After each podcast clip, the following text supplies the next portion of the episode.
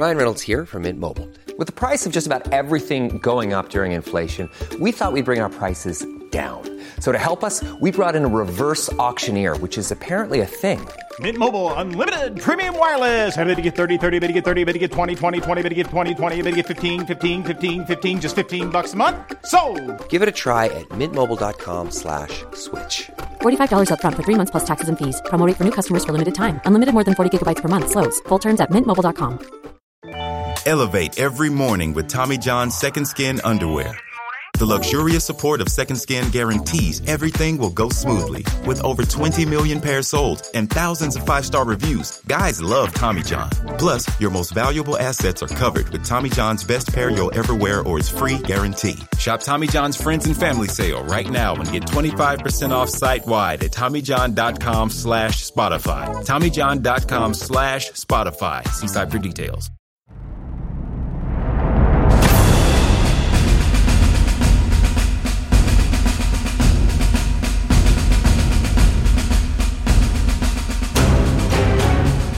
Hello and welcome to the Battleground Ukraine podcast with me, Patrick Bishop, and Saul David. There was this week no better indication of the weakened state of Russia's armed forces after months of futile fighting in Bakhmut, Vuhledar and elsewhere than the scaled-back Victory Day parade in Moscow that featured just a single tank, a World War Two vintage T thirty-four. There were in total just fifty-one vehicles on display, including ten armoured vehicles used by Chechen forces. In twenty twenty-one, by contrast, there were one hundred ninety-seven vehicles which made an appearance, including many of Russia's latest tanks.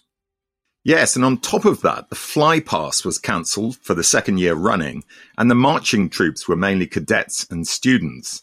Now, Putin tried to gloss over the humiliation of putting on such a threadbare military parade, for reasons we imagine of both security and a lack of available kit, by launching one of his trademark rants against the West, accusing it of provoking conflict, sowing hatred, and destroying family values, instead of, we presume, just the families themselves.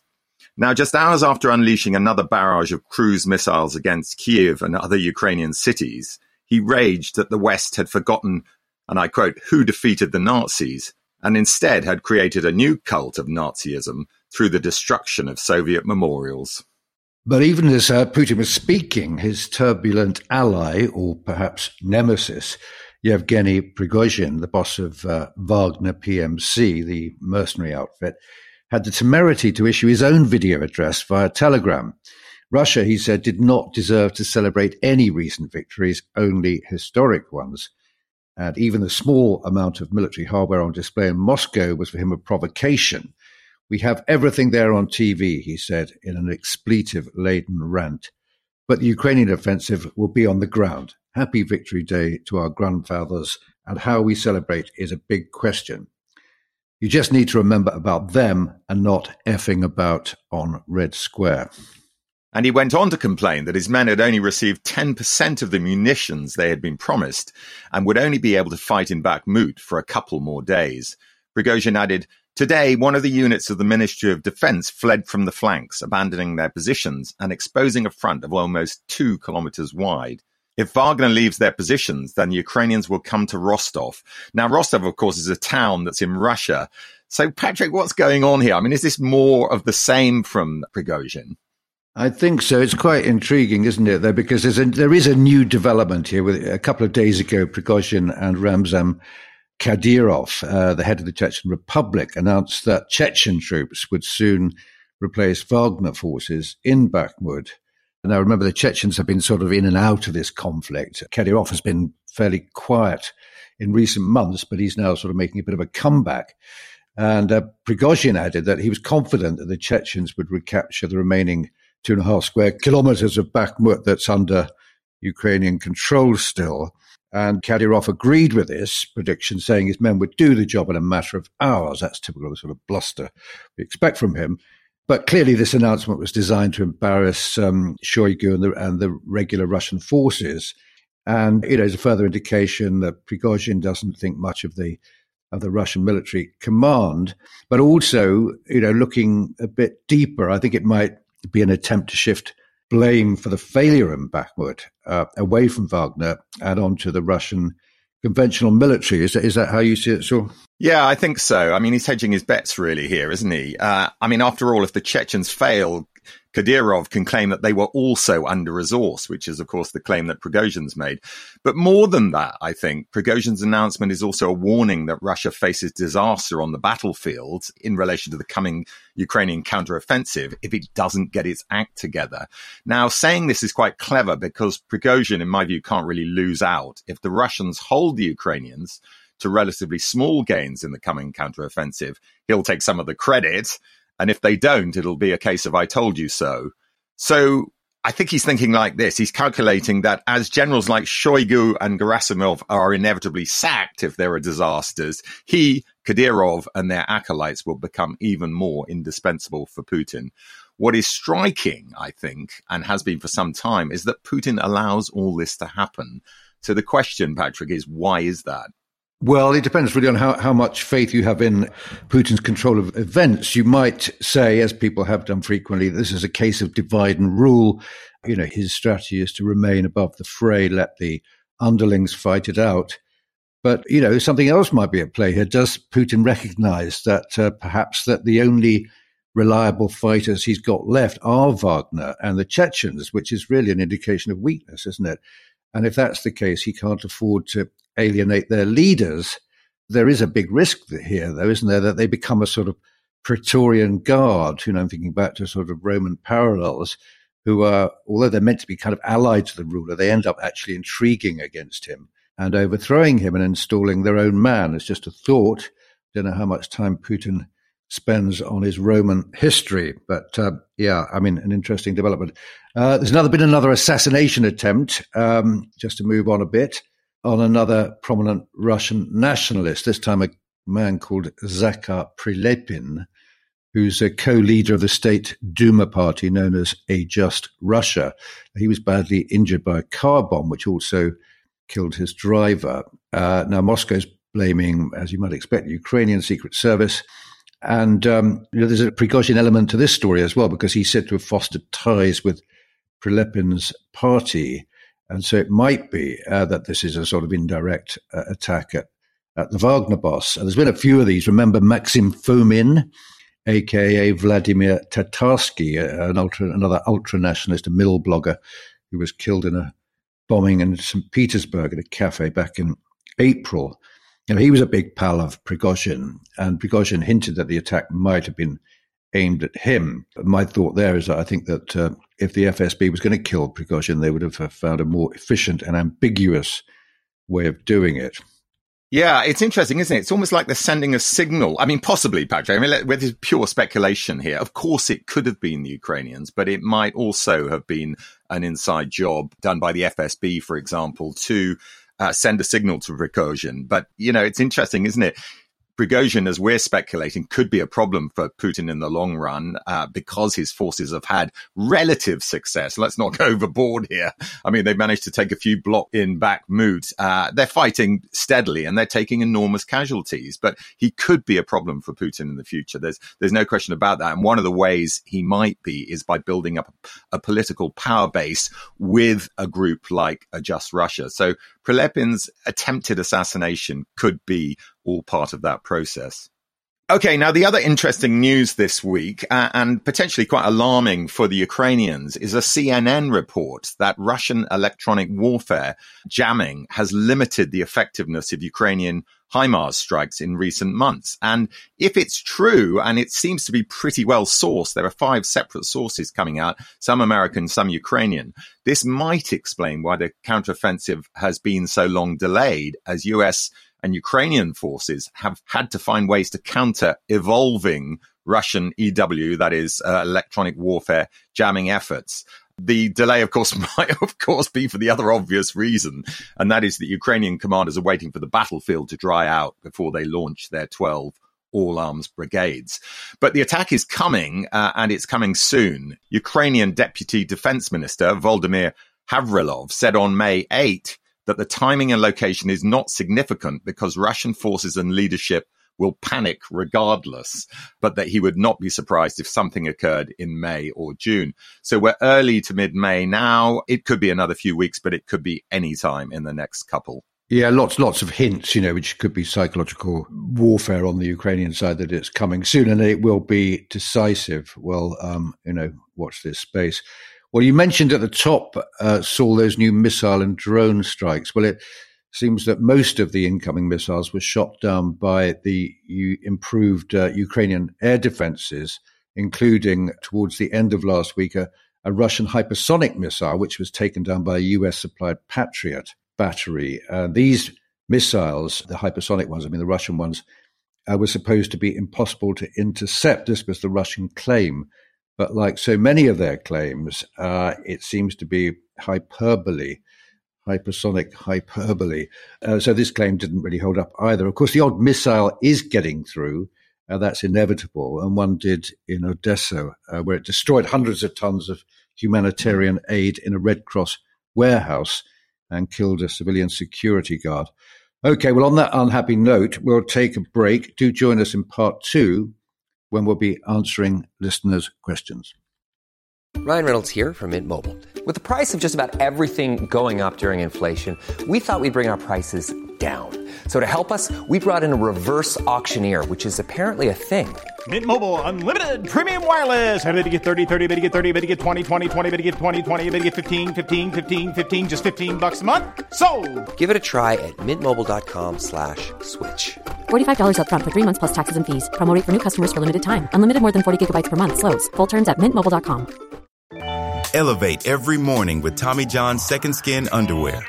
The luxurious support of Second Skin guarantees everything will go smoothly. With over twenty million pairs sold and thousands of five-star reviews, guys love Tommy John. Plus, your most valuable assets are covered with Tommy John's best pair you'll ever wear or its free guarantee. Shop Tommy John's Friends and Family Sale right now and get twenty-five percent off site-wide at TommyJohn.com slash Spotify. TommyJohn.com slash Spotify. See site for details.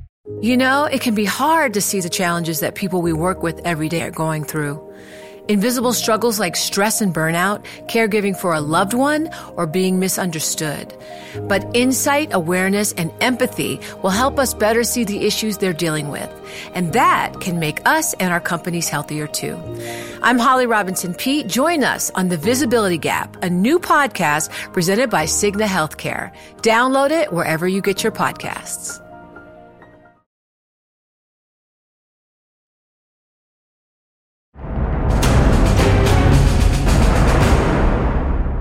All right, welcome back to the Friday episode of the Battleground Ukraine podcast. We have, as ever, a rich selection of listeners' questions. And the first is from Nick, who's in northern Italy. Um, he starts off by saying, my wife and I are avid listeners to your really excellent podcast. Keep up the good work. But he goes on to talk about semiconductors, and it's a fascinating question. Um, he says that the suggestion is in uh, Western press reporting that there's been a huge increase in the importation into Russia, of course, of items like high-end washing machines so that they can be stripped of their chips and those chips can then be used in smart munitions. He goes on to say this is a fallacy for two reasons. And I should point out that Nick's got a long history in semiconductor work. In fact, he tells us that he's been in the business for thirty-six years, so he should be in a position to know. And basically, in a, in a nutshell, he's saying that in terms of how robust these basic item semiconductors are, they would never really be effective if you try and adapt them for weapons. He says specifically, even if the washing machine's microprocessor could be repurposed to work in a missile or guided shell, it would come in a commercial plastic package that even under modest G-forces could cause the internal wiring to tear itself away from the chip. Any electronic system fired out of a barrel requires sophisticated packaging.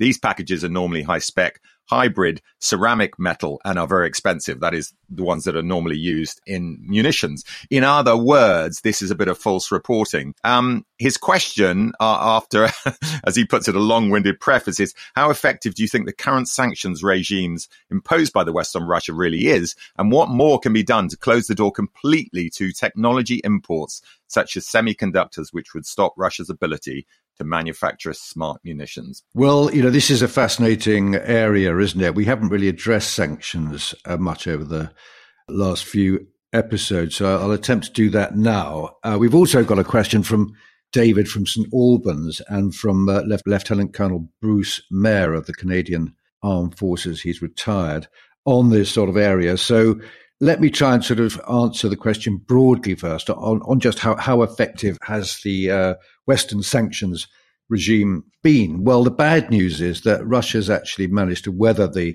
sanction storm pretty successfully. Uh, there's some I M F figures recently which says that the uh, Russian economy is likely to grow by zero point seven percent in the coming year, which actually puts it in a better place than Britain and Germany and on a par with France.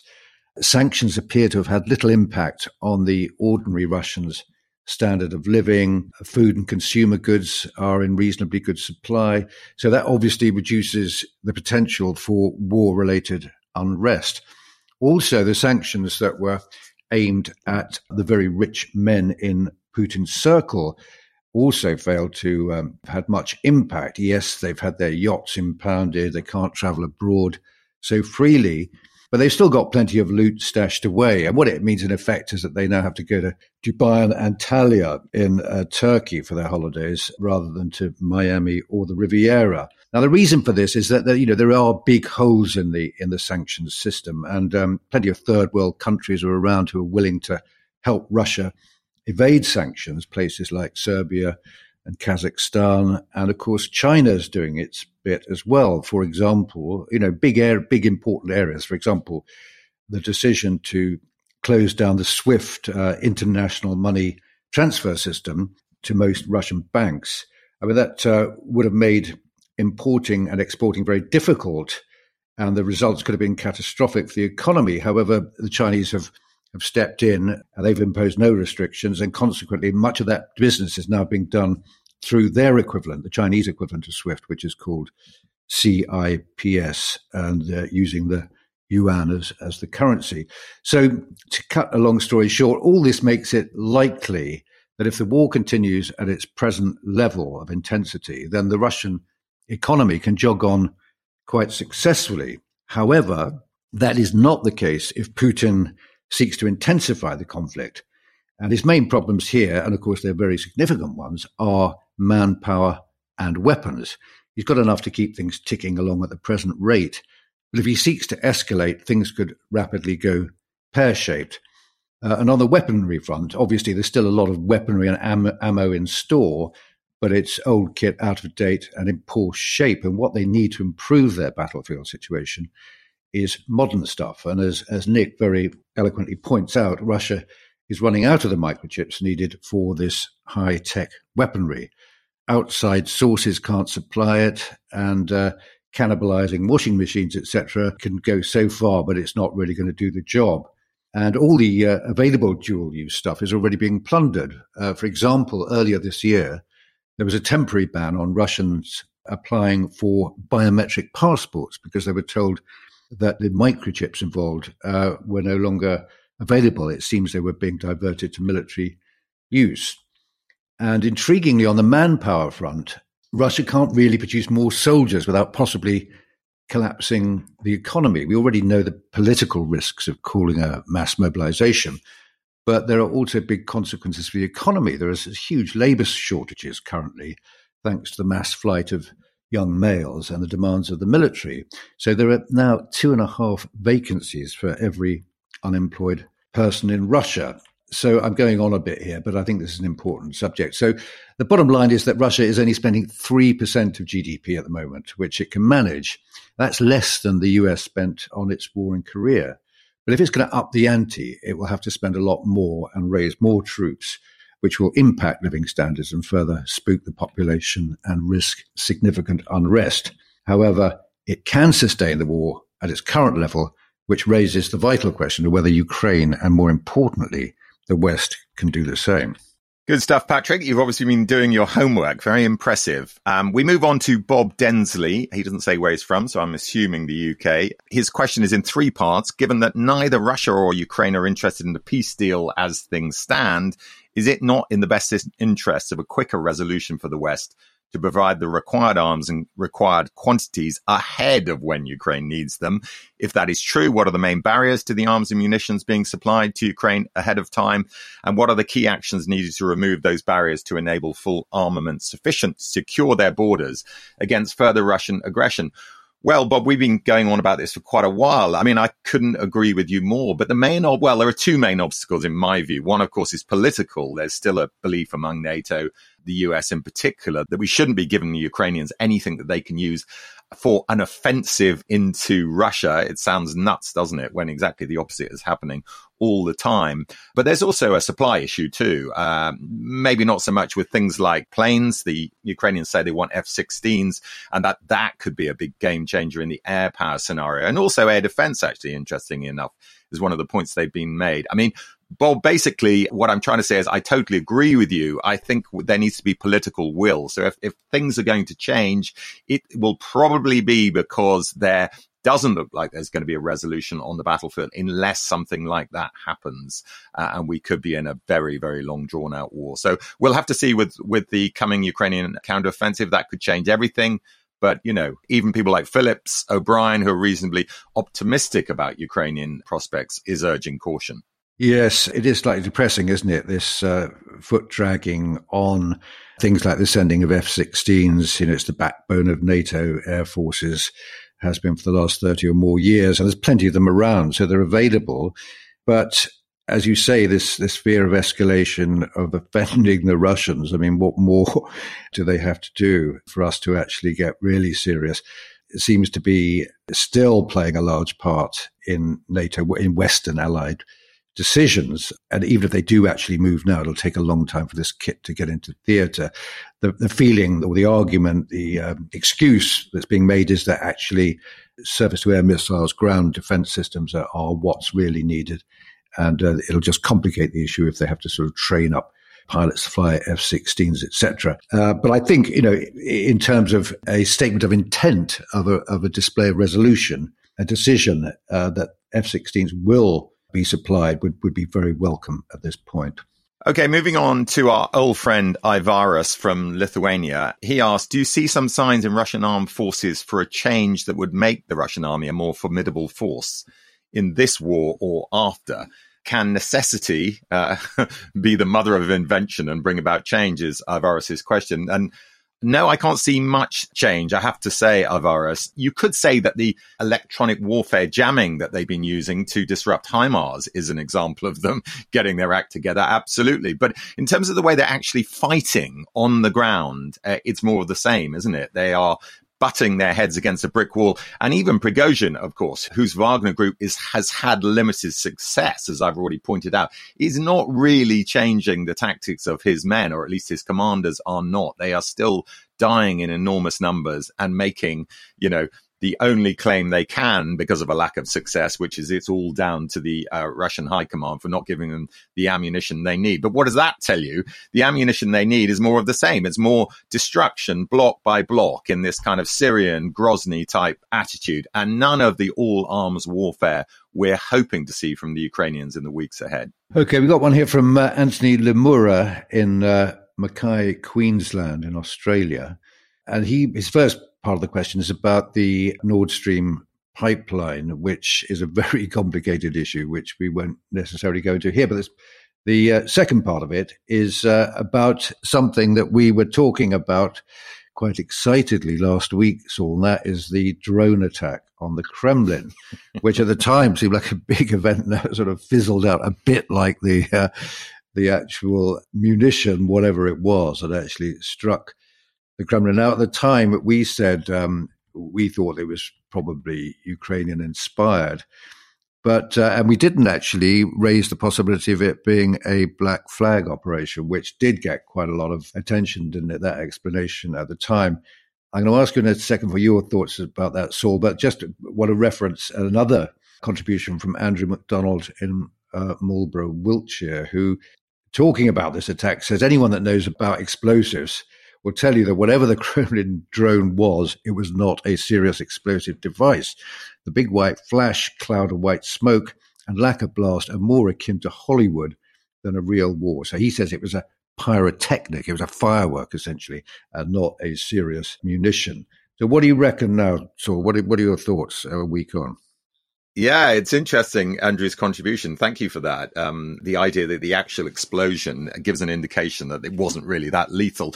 And that would tend to support the argument, frankly, that it was a false flag. Um, this is, you know, this is for show, as it were, to blame on Ukrainians, but actually has been Russian inspired and, and probably within uh, the Putin regime itself.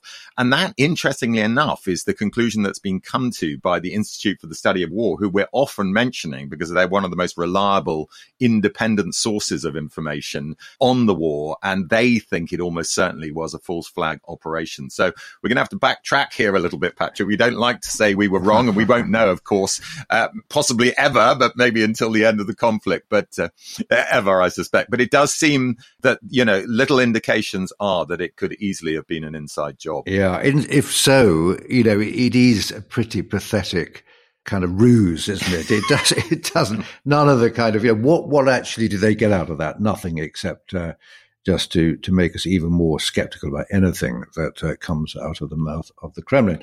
Just a quick one here from Till, who's talking about Saving Private Ryan. It's kind of a A uh, rather obscure question, but a sort of quite interesting one. He says that, you know, of course, in, in the Normandy campaign, the U S forces used what's known in military speak as a countersign, which is a kind of, you know, a challenge by the sentry and a response by the troops. And they used the words flash, which is the challenge, and thunder to identify each other. So uh, the approaching, uh, sorry, the sentry calls out flash and the approaching sol- soldier says thunder.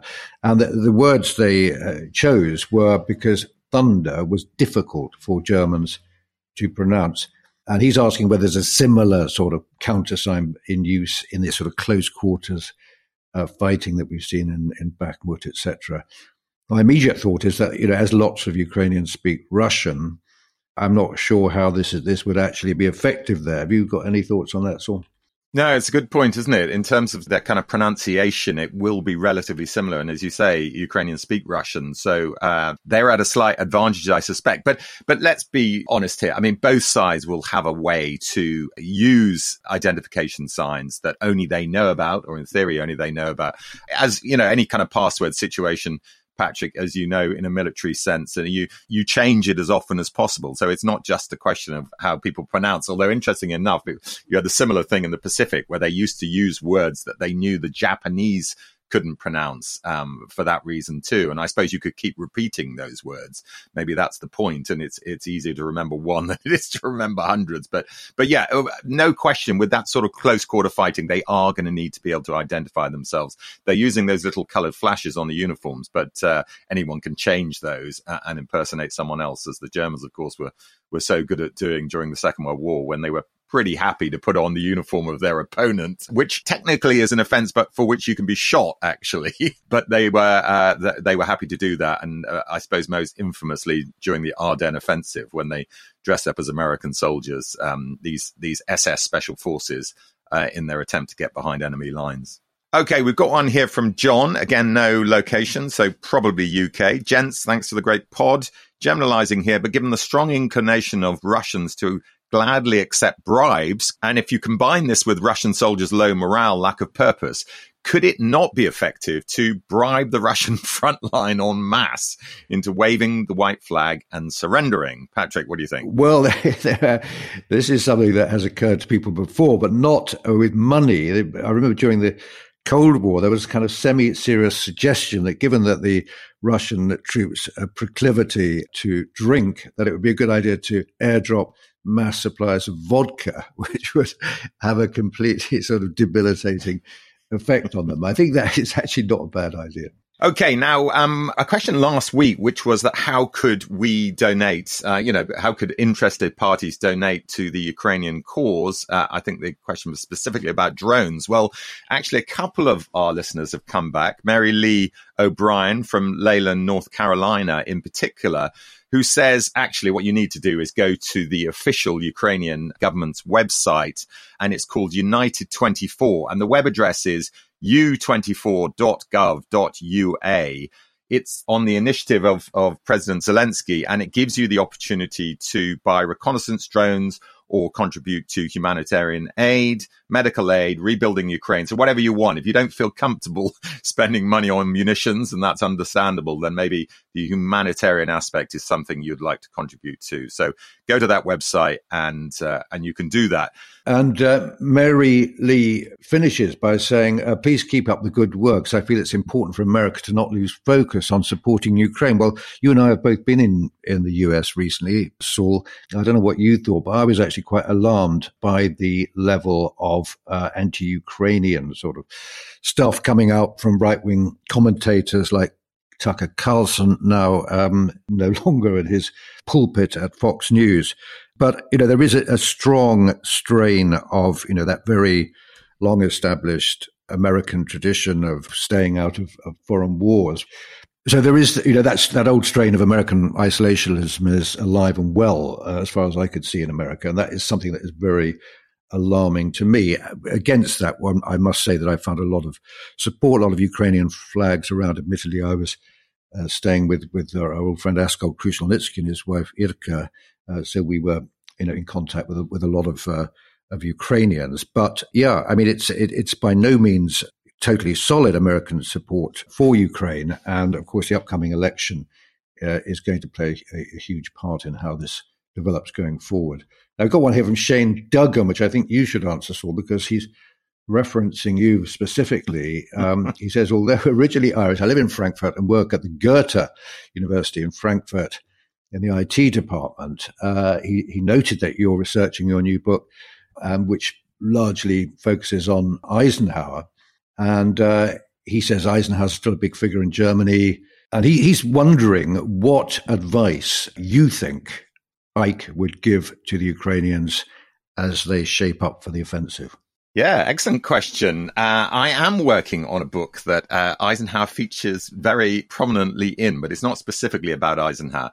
In any case, um, I think the advice he would give would be along the a similar sort of strategy to the one that he adopted himself when he was when he was in charge of all uh, Allied armies uh, towards the final push into Germany. And that was for a broad front. So big debate at that time. Monty, of course, and Patton, to a certain extent, were trying to get the lion's share of resources so that they could punch a hole through the enemy line. Most infamously, I suppose, or famously, but failed, was the attempt by Monty, very out of character, frankly, but the Operation Market Garden attempt to bridge too far, punch their way into northern Germany. But Eisenhower was absolutely determined that the way to crack the nut, so to speak, was to the broad front, which is you keep the pressure up on a lot of different locations. And I suspect he'd be saying the same to the Ukrainians. Don't put all your eggs in one basket. Go for a single breakthrough. I think you should keep the pressure on. And then, as I mentioned before, with the kind of Alexander the Great scenario, where you feel weakness, then maybe you can reinforce success, so to speak. But don't Uh, leave, you know, a single thrust, because that, of course, can can be counterattacked. Whether the Russians have the capability to do that or not is another matter. But the final point on that, um, which is slightly contradictory, is, of course, the great success of the Germans through the Ardennes. And that really was all all eggs in one basket, advancing on a relatively narrow front. So there obviously are different ways you can succeed in war. But the question was about Eisenhower, and I suspect he would have said, go for the broad front. Yeah, and of course the Ardennes uh, counteroffensive failed, and even if it had succeeded, I don't think it would have actually brought German victory. Another point about this, actually, on the broad front, is that I think we forget that after D-Day, there was a second invasion of Europe from the south, Operation Dragoon, which was launched on August the fifteenth, several weeks after D-Day, more than several weeks after D-Day, uh, and that really did cause the Germans huge problems, because they've got uh, attacks coming in from the northwest and from the south. So uh, how you actually then defend your line becomes much more problematical. Okay, last couple of questions. The first is from Mark Jordan in Washington, D C, uh, a city I recently visited, as you will know.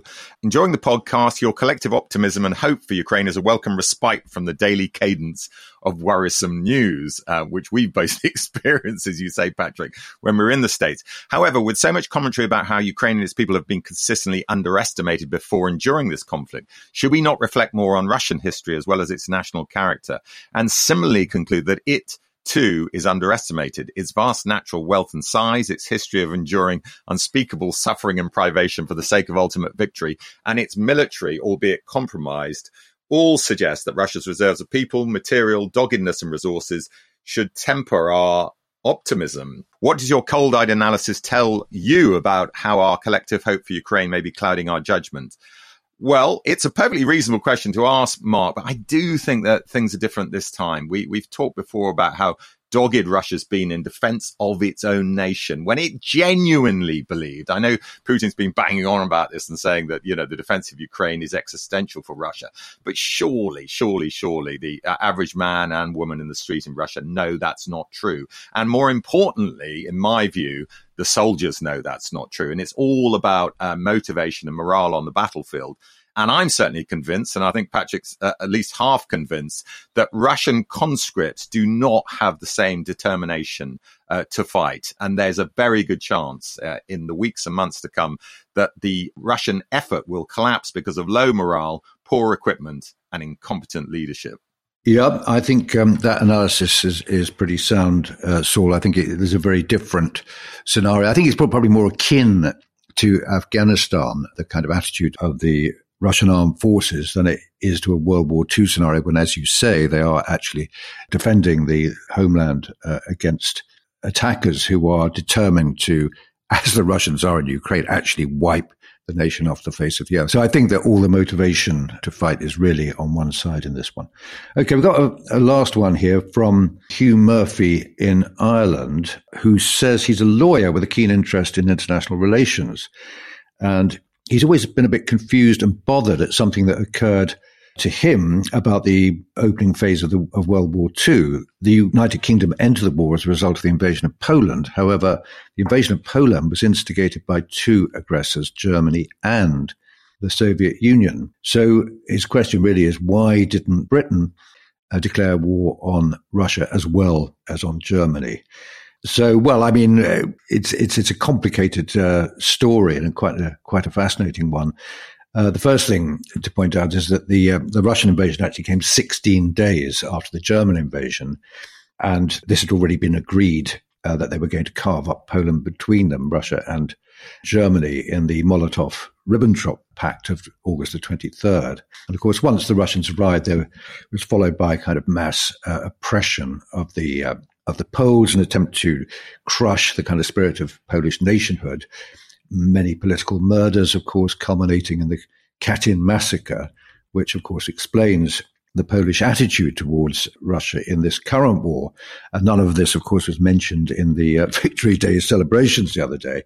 But the answer specifically to the question is that when the, the U K signed the agreement with Poland in uh, nineteen thirty-nine, the, the treaty to defend Poland or go to Poland's aid in the in the event uh, of German aggression, it was limited strictly to that, to German aggression. There was no mention of Soviet aggression. In fact, there was a secret protocol that, that really did make it uh, specific uh, to uh, a, G- a German attack. Uh, you've got to remember that during that summer, France and Britain were trying to come to a to an agreement with the Soviet Union Uh, to defend themselves from the Germans, but it collapsed because there was sort of mutual suspicion on, on all sides and a fear that uh, Stalin was actually playing both Britain and France uh, to lure them into a full military alliance that would then allow him to have a free hand to move into Poland and, uh, and Finland. A fascinating question, I'm afraid, for a rather complicated answer.